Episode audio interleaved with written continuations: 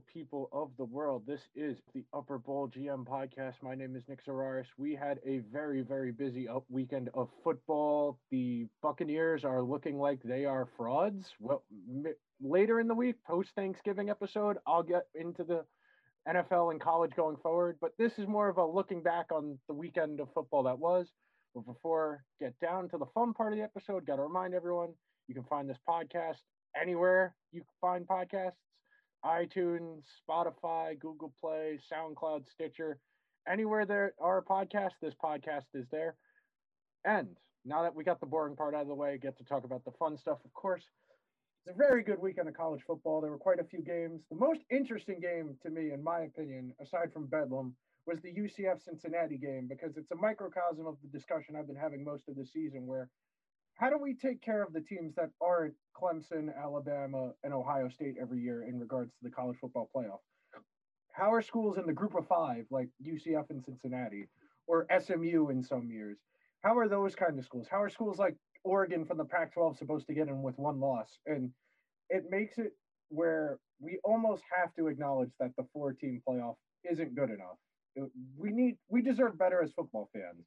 We need to be able to find out if the, if a UCF could beat an Alabama. We should have found out in 2017, but you know, Alabama were cowards about it. So, yes, this is the UCF episode. I'll see you guys on the other side of the drop. Here's Hughes at the 5, 10, 15, 20, 25, 30, 35, 40, 45, 50. He's got a reservation for six in the cabanas. He's gone. Touchdown. Boom.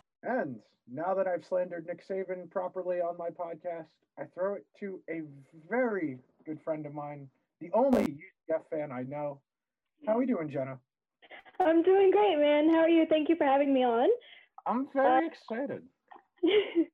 well, um, I, I appreciated that open. Um, for you to give us that respect, I, I really appreciated that. Um, and I think we deserve more of that. But we'll, we'll get into that later. Um, so with the UCF Cincinnati game, I'll be honest with you, um, I was expecting it to go a lot worse than it did. Somehow, I my expectations were exceeded, and yet I was disappointed at the same time. Um, with the game being as close as it was, um, I was upset because I was like, well, if they could be within a field goal they could be within three points to Cincinnati, the number 17 in the country, then, you know, they should have been better this year, period. Um, not even just talking about that one game, but just like this season, period. There's no excuse for them to have not gone undefeated this year. Um, but the Cincinnati game was just a microcosm of all the issues that they've been having. Um, defense, not great. um, uh,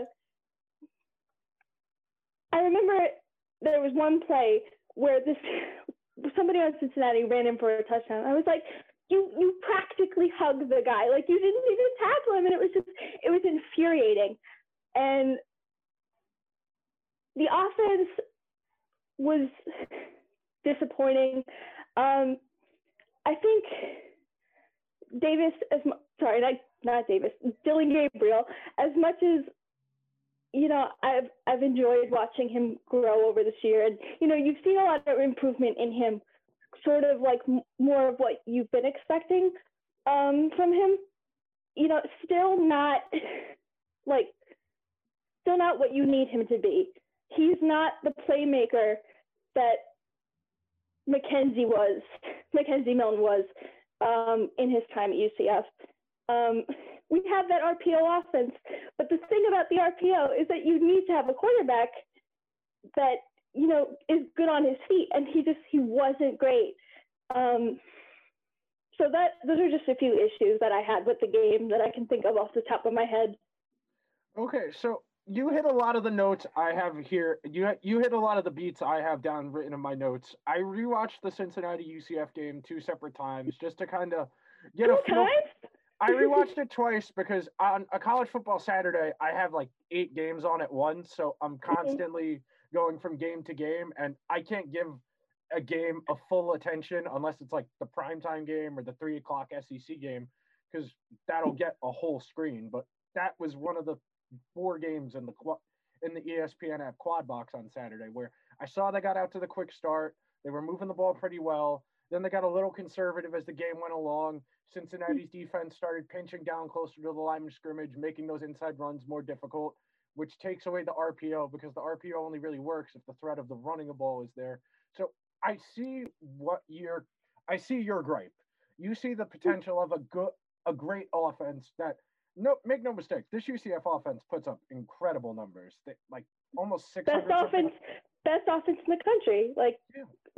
Yeah, 600 plus yards a game is nothing to sneeze at. I mean, we'll get into what you think of their coach, but from a neutral observer, I I get why you're frustrated because they should they should be able they hung around better than I thought they would with Cincinnati. I thought Cincinnati would probably pull away based on just defense because UCF's defense is pretty suspect and most of their games this year have just been scoring fests and usually that leads to we're down, we need to keep throwing the ball, turnover. But they hung around in that game.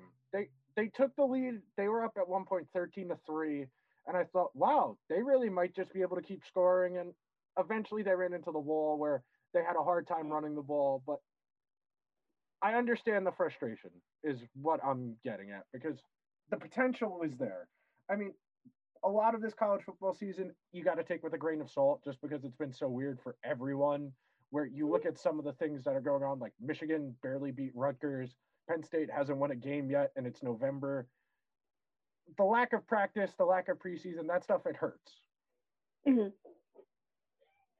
The thing about that, though, I can't hold, grip onto that as much as other teams or other teams fans do, or as much as other UCF fans seem to do, because we had these same issues last year.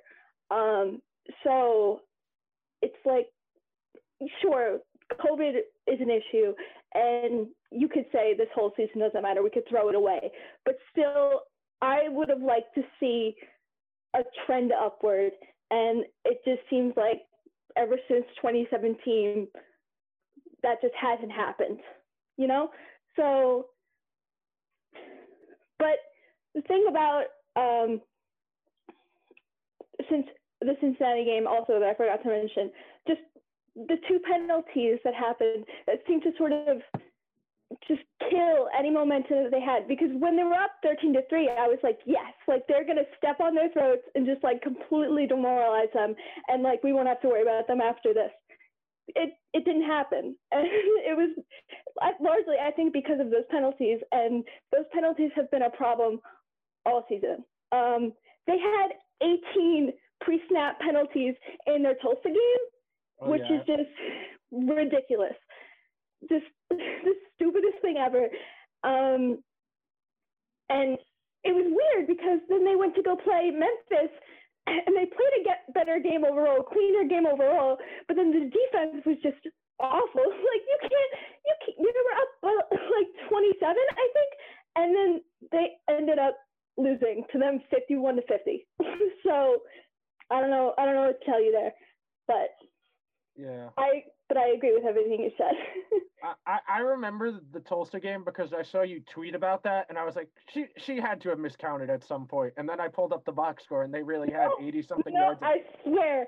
they had eighty something yards of penalties in the first quarter, and I was like, that that they someone messed up somewhere. And then I put on the game, and sure enough, they had committed. Mm-hmm. 80 something yards of penalties in the first quarter on just false starts and offsides and the kind of stuff you can't do if you're trying to win comp- close games. Against bad teams, you can afford that, but against good teams, you can't. So now that we've covered the basics, we, we recapped your pain of Saturday afternoon. We'll talk a little bit about why, because I know you were one of those people who was a proudly, I don't like football, football is stupid people for a while. and then how you got into football because of where you went to college. So, paint a little picture. What made you choose UCF? Was sports a factor in choosing UCF, or was that something like once you got there, oh, this is kind of fun? Well, sure. So there's a whole story to that. Um, I don't know how familiar you are with my story, but um, I didn't start at UCF. Um, I went to a small private school on Long Island, a commuter school. Um, I don't know if I could like get sued by like talking bad about them on a podcast, but we'll get we'll give them a made up name. We'll call them Adelphi University. So I went to so I I went to Adelphi University for my first two years of college, and um, I largely chose Adelphi because of convenience. Um, it was 30 minutes away from where I lived, so I could see my friends and family whenever I wanted. Um, class sizes were small. Um, campus was small, easy to get around. Um, but you know, in retrospect, I really, I really didn't like the school that much. Um, I had no sense of pride in going there. Um, there was no really sense of community. Nothing, nothing that like made me happy about going to school there. And after two years, I was like, you know, I don't. I'm spending a lot of money to be here, and I don't think it's it's worth it. Um, and I, I could be happier somewhere else. I could be doing more somewhere else.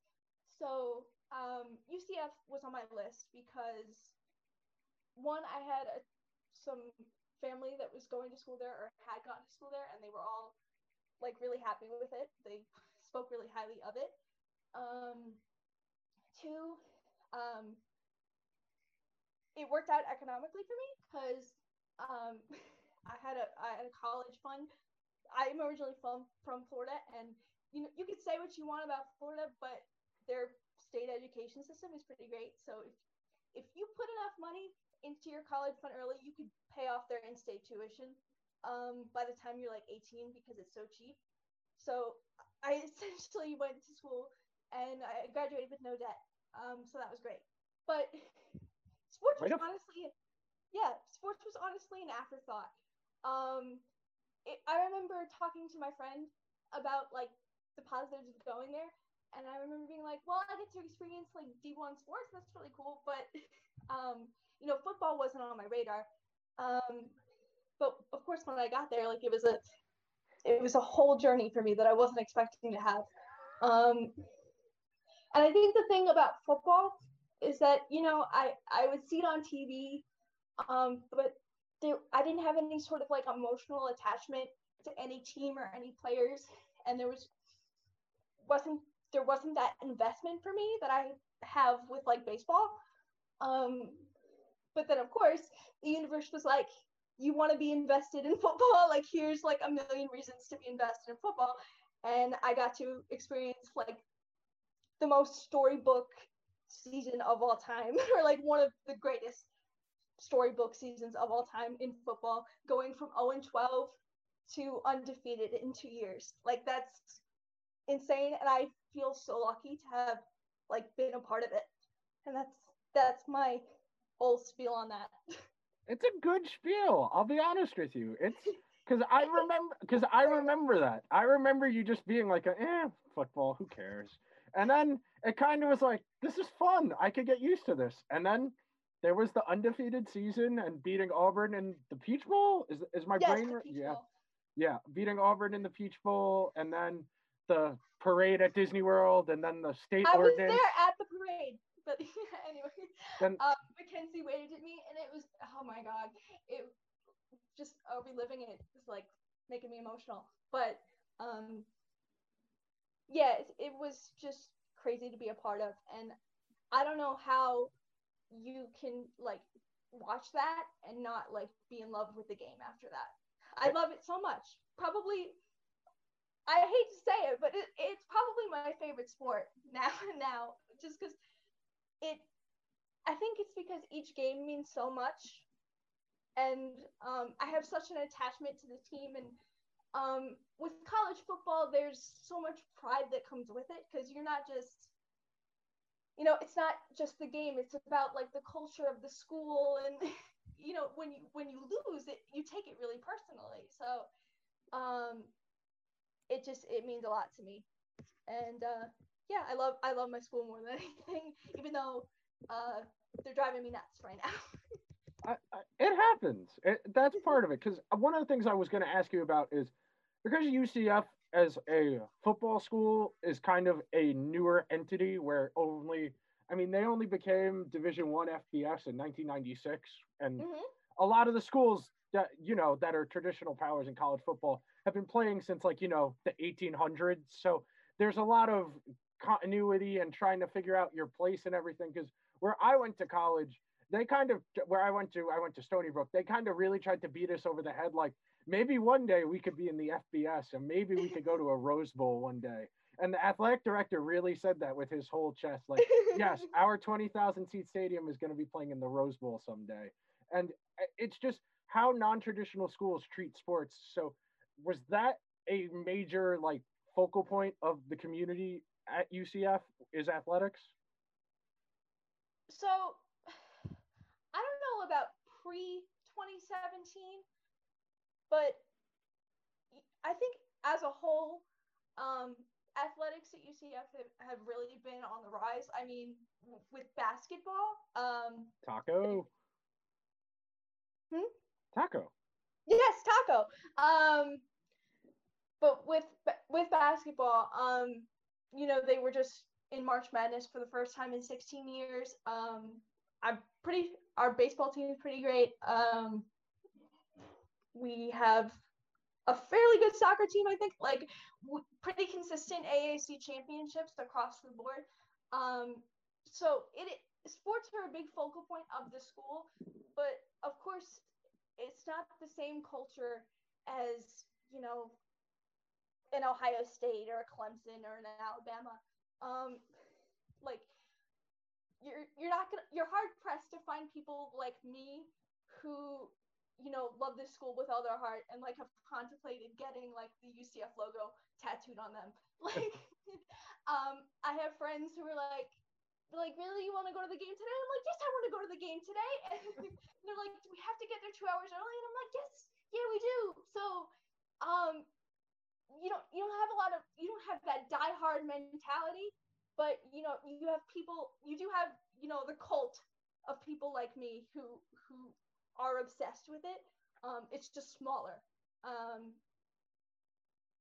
it's but it's cool to go to a non-traditional school because you know it's fun to experience those firsts. Yeah. um and i like being the underdog. I like it. Um it was really cool to you know be able to prove like all the national media wrong and like just all the doubters wrong when they were like, oh, I bet you can't run the table again, and we did, we did in 2018.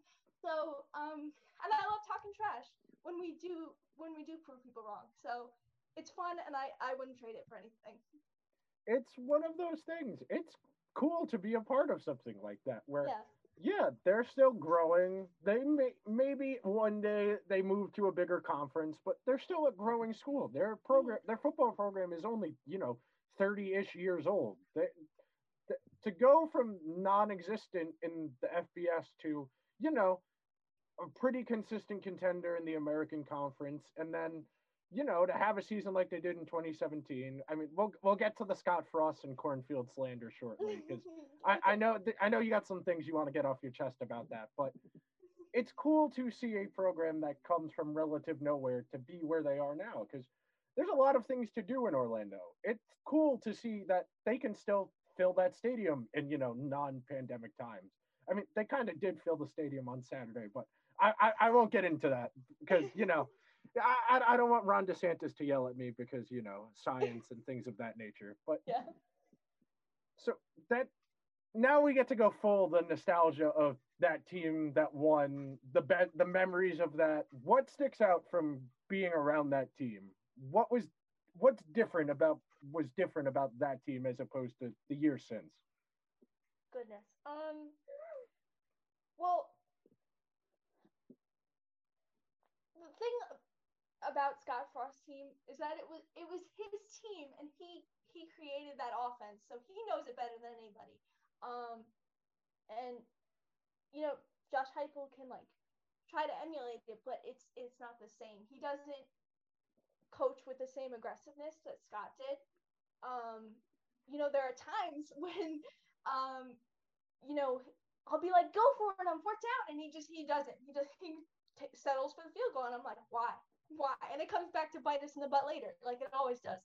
Um, so aggressiveness is probably one of the things because, you know, once you know, once we scored on somebody, like we didn't let up. Like we, we scored like 40, 30, 40 points a game on, you know, our, our opponents. And I think that was what really set us apart from everybody else. You know, we just win games this season. We don't crush anybody. Um, and I, I miss that a lot.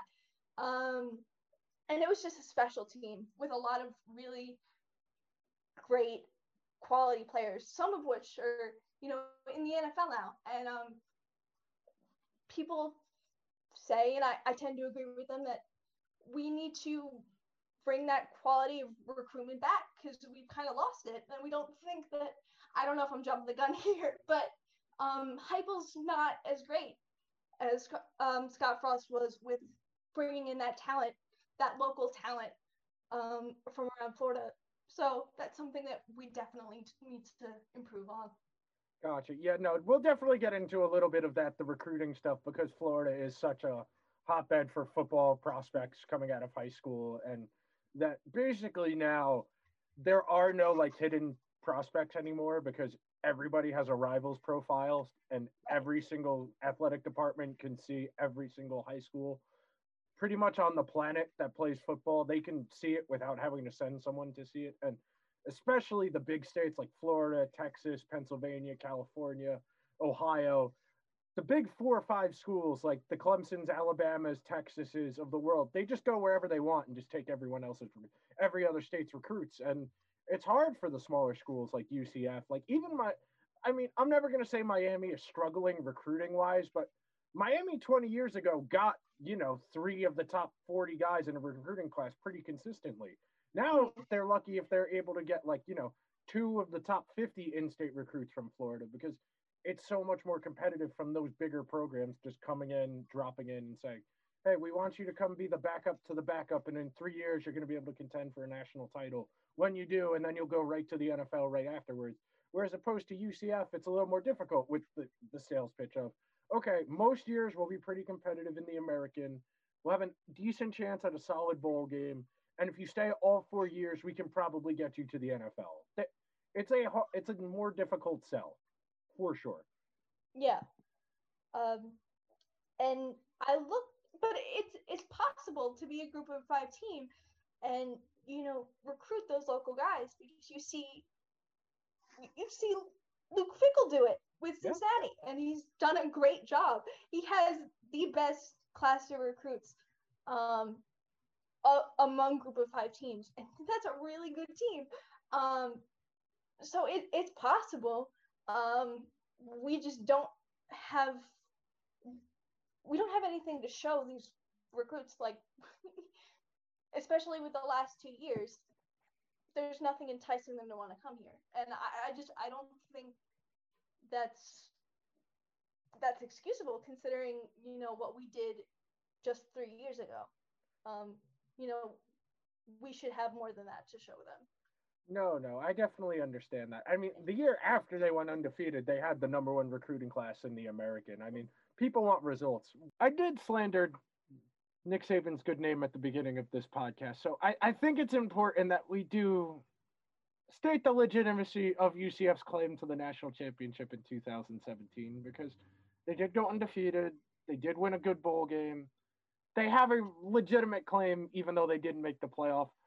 This is something that kind of got me like, are these guys serious in 2017 when I wasn't that into college football? I wasn't as just in the know about it at the time, but I'm gonna let this be one of those.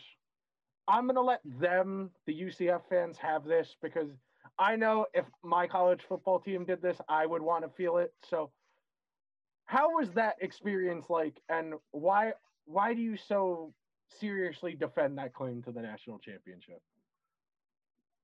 Well, I think you'd be surprised to know that you know if you asked like a group of UCF students about this, you'd actually get like a, a pretty diverse amount of answers. You you wouldn't just get oh like they were the national champions across the board. Some people like straight up think it was delusional.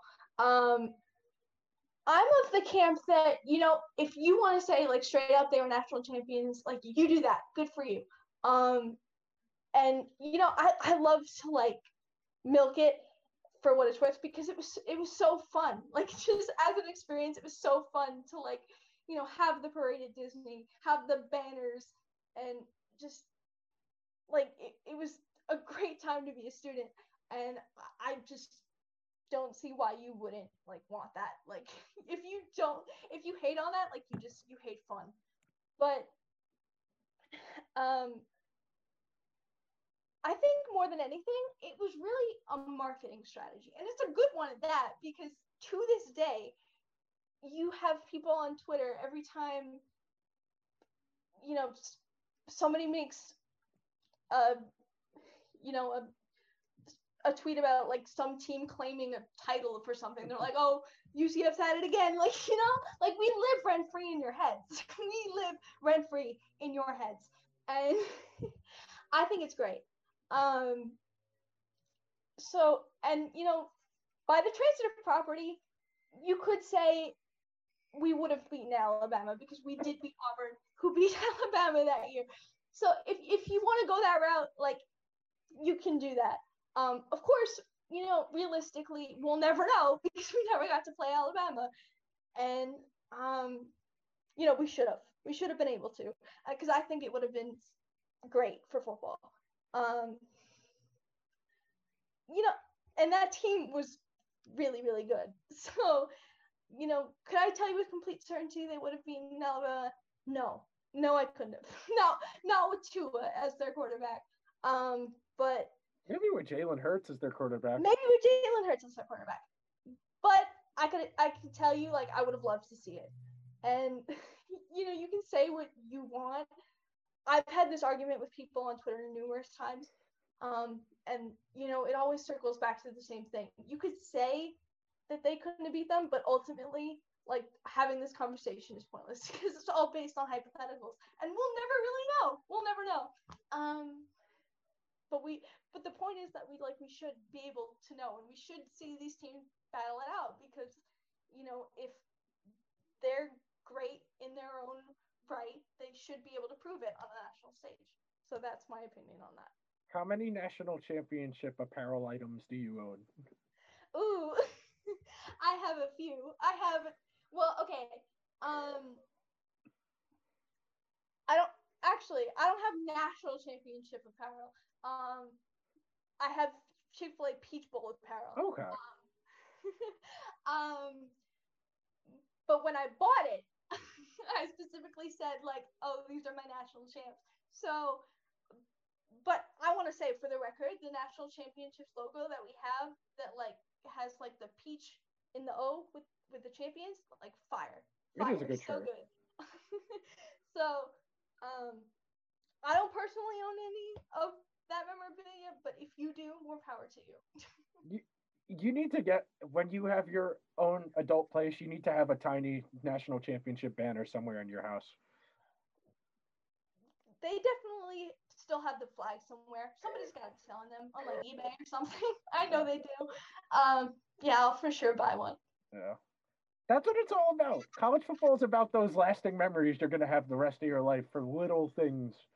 And those things like that i mean that's a legitimate claim. And it's what makes talking about sports fun because you don't know the answer. And it's why we have these hypothetical discussions. And it what makes it's what makes sports talk go round. It's how they fill 24 hours a day seven days a week 365 days a year. It's how sports media exists is these dumb hypotheticals. No one knows. Of course no one knows. That's the point. You got to argue and make your point. That's why this is fun. Exactly. So when you were at ucf was there is there a long I can't even say is there a long history because I know a lot of the sales pitching stuff for where I at Stony Brook was like get in on the ground floor so that way by the time you're retired you'll have a good athletic department. How is UCF's athletic culture in that regard? Is it a long history of like people just giving back to the community that went there as at and then grew up, got successful, and then donated back? I think that's how it is. Yeah.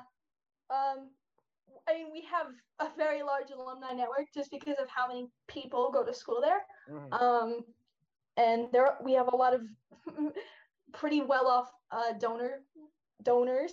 Um, our AD actually released a statement a few days ago about um, our finances now in uh, the age of COVID. Um, and they were projecting, I think, a $15 million loss for the program, and they've sort of mitigated it. Um, so it's only $5 million. So, granted, we are in tough times right now. um, and, you know, whatever existing problems the program had is only exacerbated by COVID. But, um, you know, hopefully, uh, people will step up and give them more money because, um, you know, I'm, I'm hoping that you know this isn't it for us and you know we can continue to move forward in the program and set new goals because i don't i don't think this is our ceiling. No definitely. I mean we'll get into the larger discussion of where you want the program to go in a mm-hmm. in a few but there's a realistic path for an undefeated group of five team to make the playoff in a six or eight team field which i think is realistically where we probably get when they fine tune the playoff system to the the right number of teams because four is too few 16 is too many it's probably six or eight i would lean eight just because why not i mean in a year like this it would it would make more sense so because then you could throw the undefeated cincinnati team in there you can throw one loss florida one loss a&m and then you can just throw byu in there for the fun of it because you know they're undefeated and they score a lot of points I wouldn't complain if the Mormons played Alabama. That could be fun. Yeah. There wouldn't be a lot of defense, but it, it could potentially be fun. So now that you've gotten your some of your gripes off your chest, what's your best memory, best football memory at UCF? Oh, that's that's a no-brainer. That's um the uh, UCF USF game in 2017. Uh, I believe the final score was 49 42. Uh, they're considered our rival, but they're not really. Um, it's just because of a it's a it's a regional thing, and um, it, it, was a big deal because you know the winner of that game was going to um, the conference championship, and um, I don't know if you remember this play at all, if you've seen it, but um, the pick six um, that sort of sealed the deal.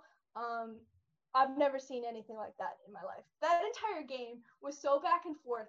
Um, it's regarded as one of the best college football games of all time, and it should be because um, it kind of like solidified my fandom, and um, I, I, like I'll never experience anything like that again in my life. Um, but that's my favorite memory by far. Yeah, no, that that's the entire point of this kind this podcast is that occasionally our miserable sports teams make us happy and we get to be happy about that because a lot of times it's very long in mm-hmm. between when it does happen. So when you do have something like that that you can happily reflect on, like you're gonna tell people about that the rest of your life. Mm-hmm. That's one of those things that's just sports are the best. Like as much as they suck sometimes, sports are awesome no, it was it was it was magical, and um, I miss it. I miss it. Um, but to to your point about um, the playoff, uh, am I getting ahead of myself here? Me, um, um, you know, I was thinking about it, and I was like, eh, let's let's say Cincinnati does win out, right? Um, I would love for them to make the playoff, but uh, considering that we already lost to them, you know, it's better for me to root for their success because it, it means more money for the conference. Um, but I don't, I don't think that the national opinion towards group of five teams has shifted enough to get them in. But I, I would love it. But would they fare well against, you know, Alabama or Clemson, those kind of teams? I, I don't think so. but um, it would be cool to watch.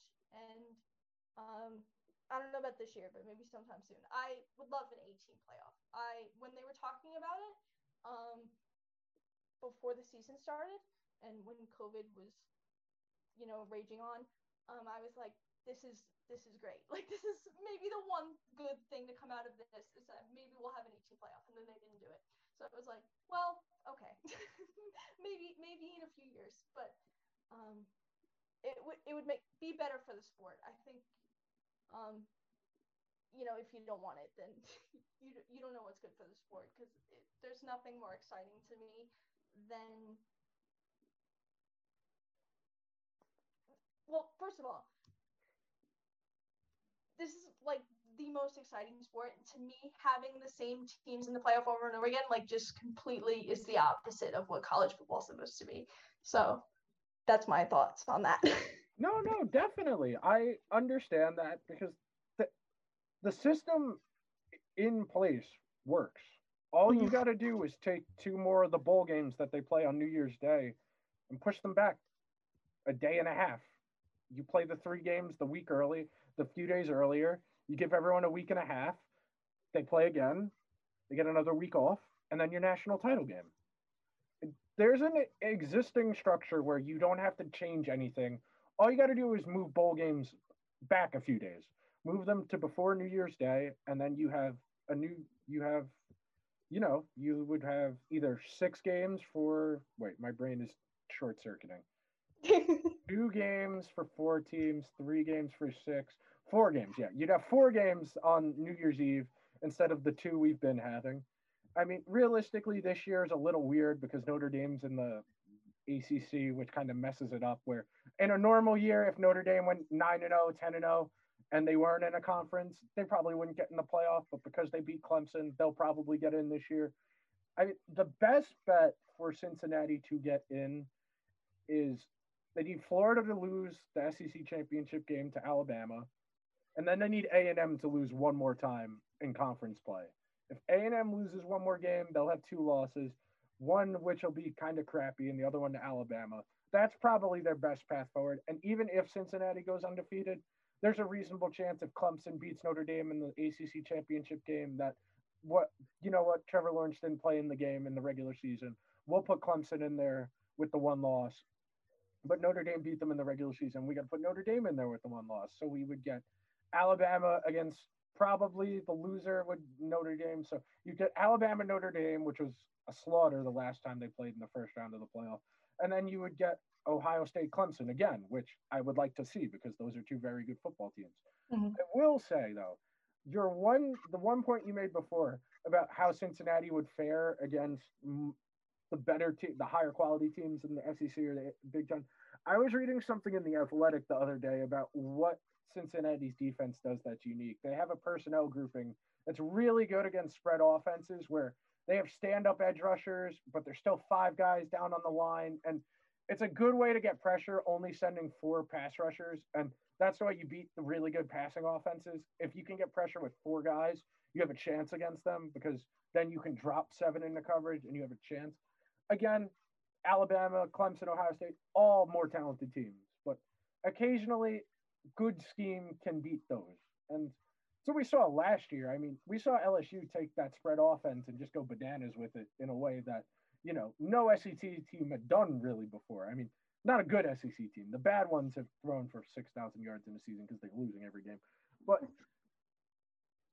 now that we've covered the bases, we've hit those points realistically, what do you want for UCF? Realistically, now you can't say I want to be a national champion every year. realistically, in a good season, what do you want from UCF?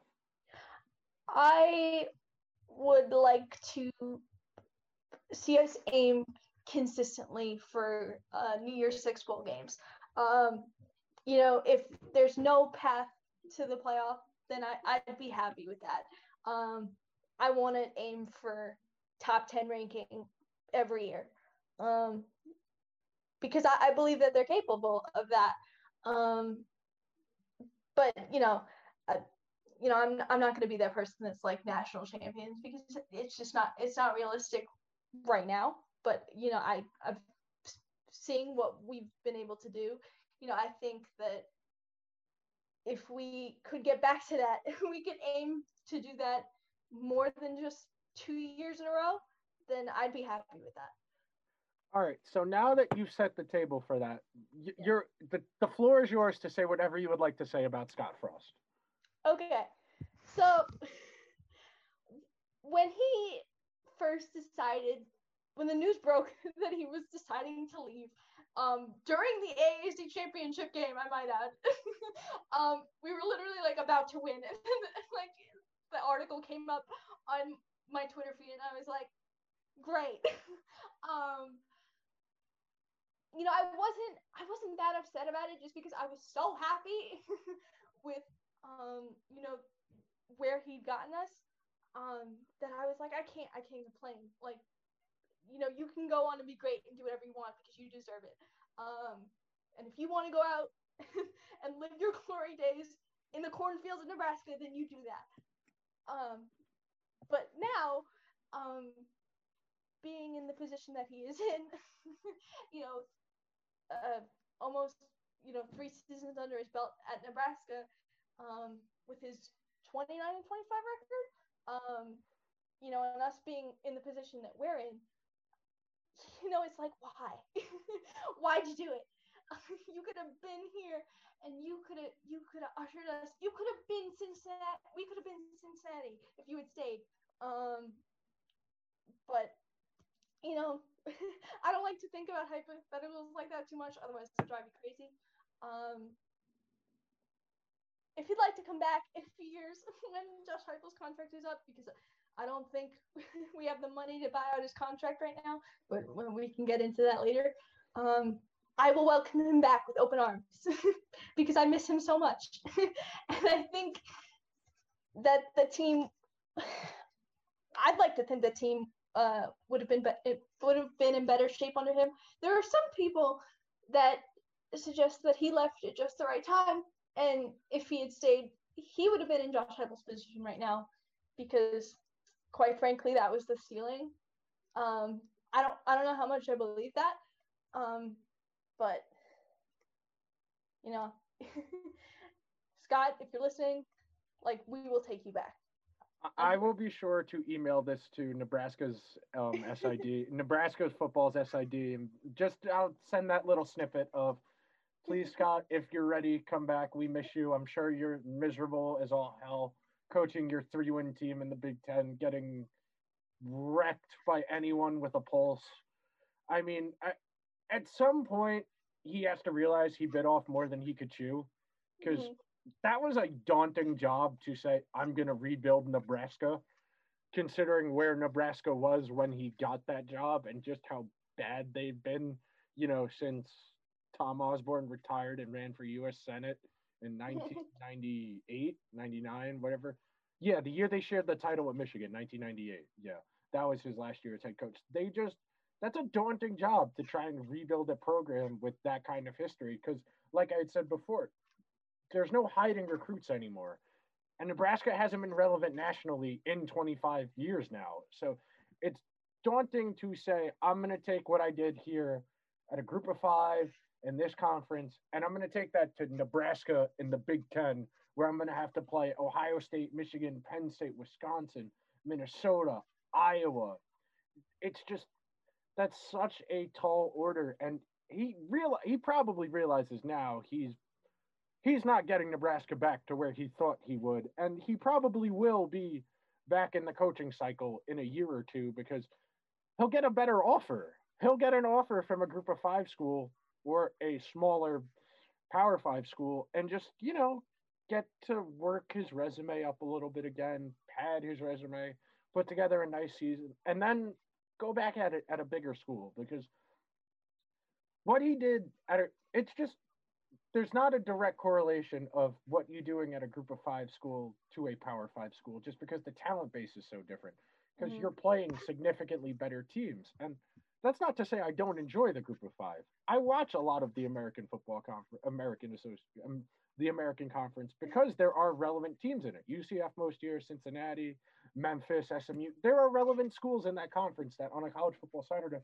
I want to see what's going on over there. There are creative ideas that come from there, and it's one of the reasons I really got into college football over the last three, four years is the NFL just steals all the concepts from college now. And it makes it a lot more interesting because you see things happen then you see them get picked up. The RPO offense, it didn't start in college, but that's where the NFL coordinators found it. It's how the Eagles won a Super Bowl with Nick Foles. It's a tool, makes job makes the job easier.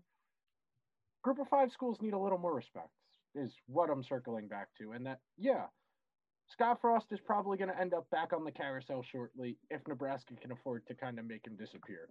And it's it's tough because he probably deserved better than that, but that was an untenable situation, a painfully difficult situation. Yeah. Um, so, I you said you got to watch the McKenzie feature on, on game day, right? Yeah. So, I did. So the floor is yours to to just gush about McKenzie Milton because I remember watching him the last few the years before he got hurt and thinking this guy's decent. He's probably not going to translate to the NFL, but this guy's a really good college quarterback. So I'm gonna like let the floor to you. I'm gonna put the microphone down, and you can say whatever you want to say, and take as long as you want to talk about McKenzie Milton, the football player, his recovery, him coming back. It, the floor is yours, man. Sure. Uh, well, I want to start off by saying that I don't think that McKenzie was nearly as appreciated as he would have been when he was playing and he was healthy. And that's like the biggest travesty of all of this. Um, he finished eighth in Heisman voting in 2017, and then he finished sixth the following year when he blew out his leg. Um, and you know, it would have just been upward from there for him. Um, and I don't. He was such a dynamic player, like just so good on all fronts. He could run the ball like nobody's business. Um, just threw dimes. It, it, he was so fun to watch, and I don't people just not enough people knew about him because he was on a group of five team and he was a group of five quarterback. Um, but he deserved as much respect as you know the Baker Mayfields of the world and the Trevor Lawrences of the world. He was so good, and you know, like you said, I don't know if he would have translated um, to the NFL well. Um, he reminds me of Trace McSorley in that uh, respect, just because you know they have very similar builds and very similar styles of play. Um, but you know, Trace is a backup quarterback, and um, McKenzie would have probably been in the situ- same situation had he been able to de- declare for the draft. Um, but I, I just miss watching him so much. And, you know, if he gets to play on Friday's game um, against USF, I will, there will not be a dry eye in that stadium. Um, and there will not be a dry eye in my house because I will cry.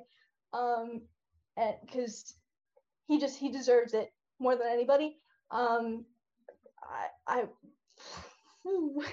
it makes you emotional a little bit just because um you know getting to see somebody who you know is not only a tremendous athlete but like just like a really really good guy um you know come back from that um he almost had he almost nearly had to have his leg, leg amputated so um the fact that he worked so hard to get back and you know might actually get to do it um is huge.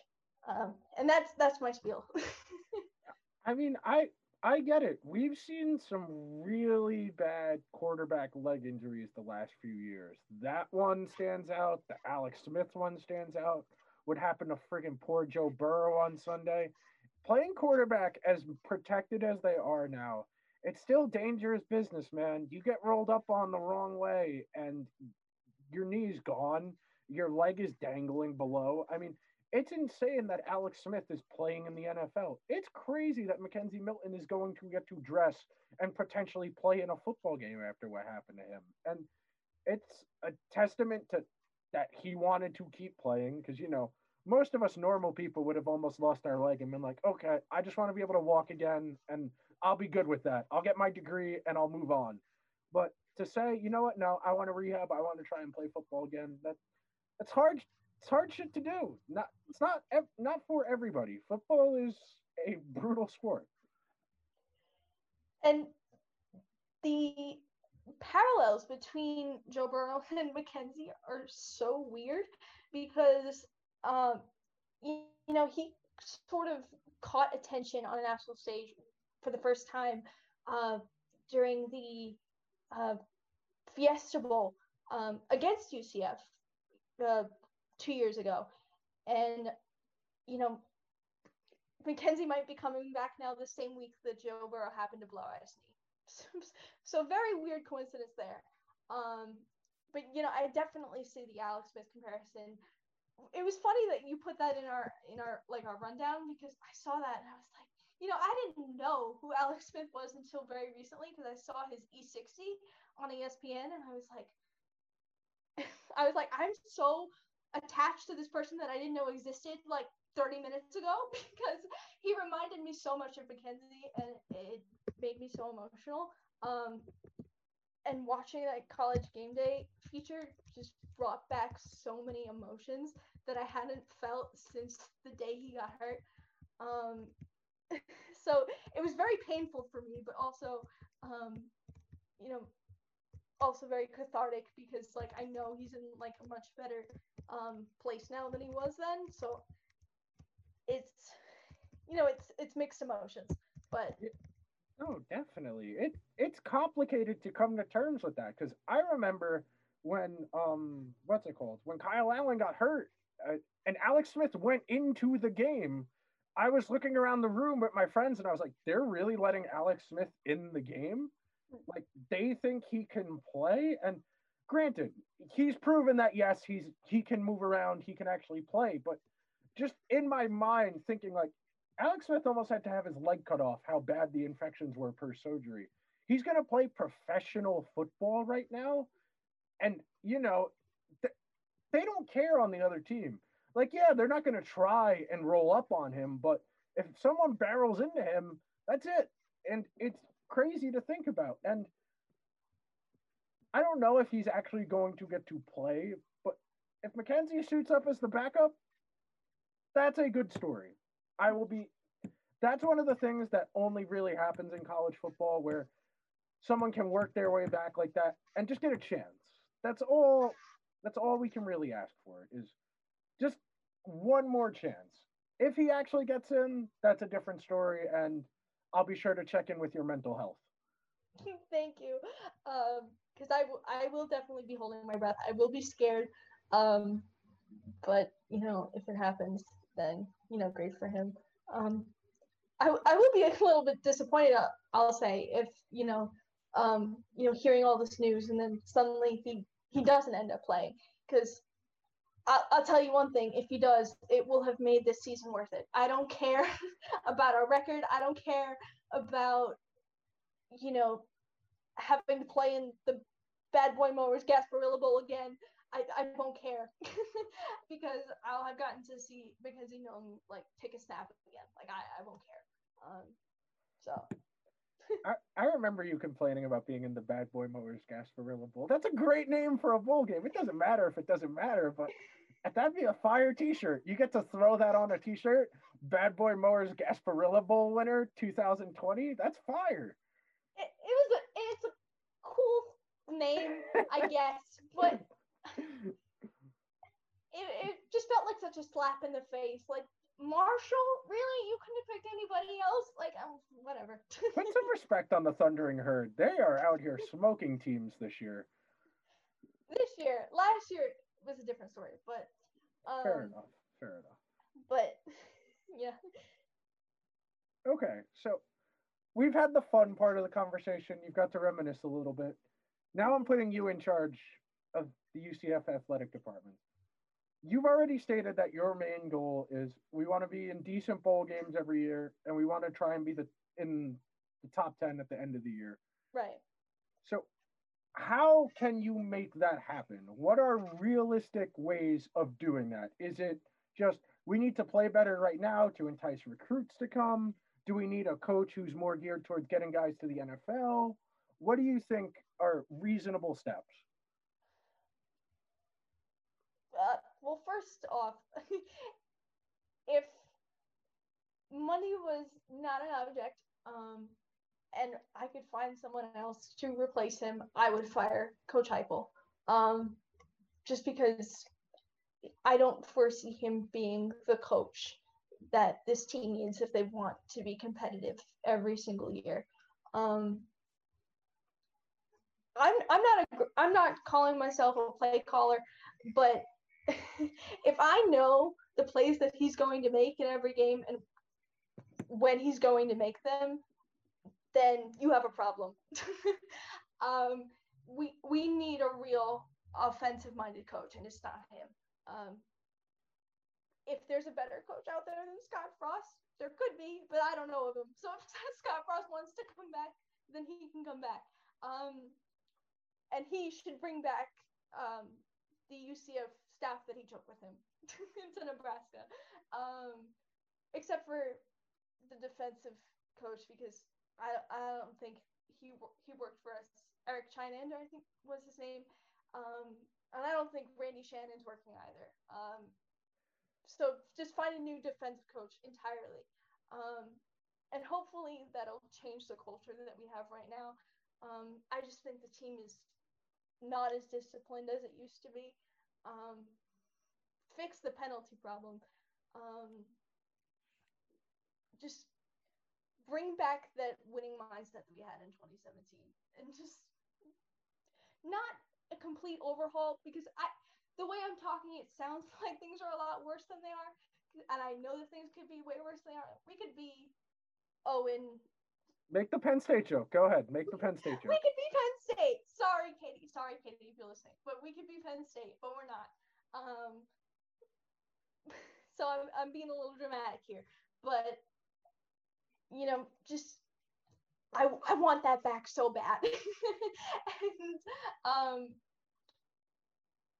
you know, maybe maybe I'm a little too nostalgic. Maybe I have to accept that this is the reality of it, but um you know, that th- those are the changes I would make is first and foremost. Okay, so the one question I have for you is do you think it's because he views this job as just a building block job where eventually he's probably going to try and make a jump to a bigger program and that's something that UCF has to come to terms with that a lot of coaches are going to look at it as a launching pad job where if they do well enough there they can get to a bigger school get paid more and have more power that's a good question um i mean he was at oklahoma before he came to ucf so i mean money talks. I don't know. I don't I don't know because other teams are probably going to want Luke Fickell. yeah.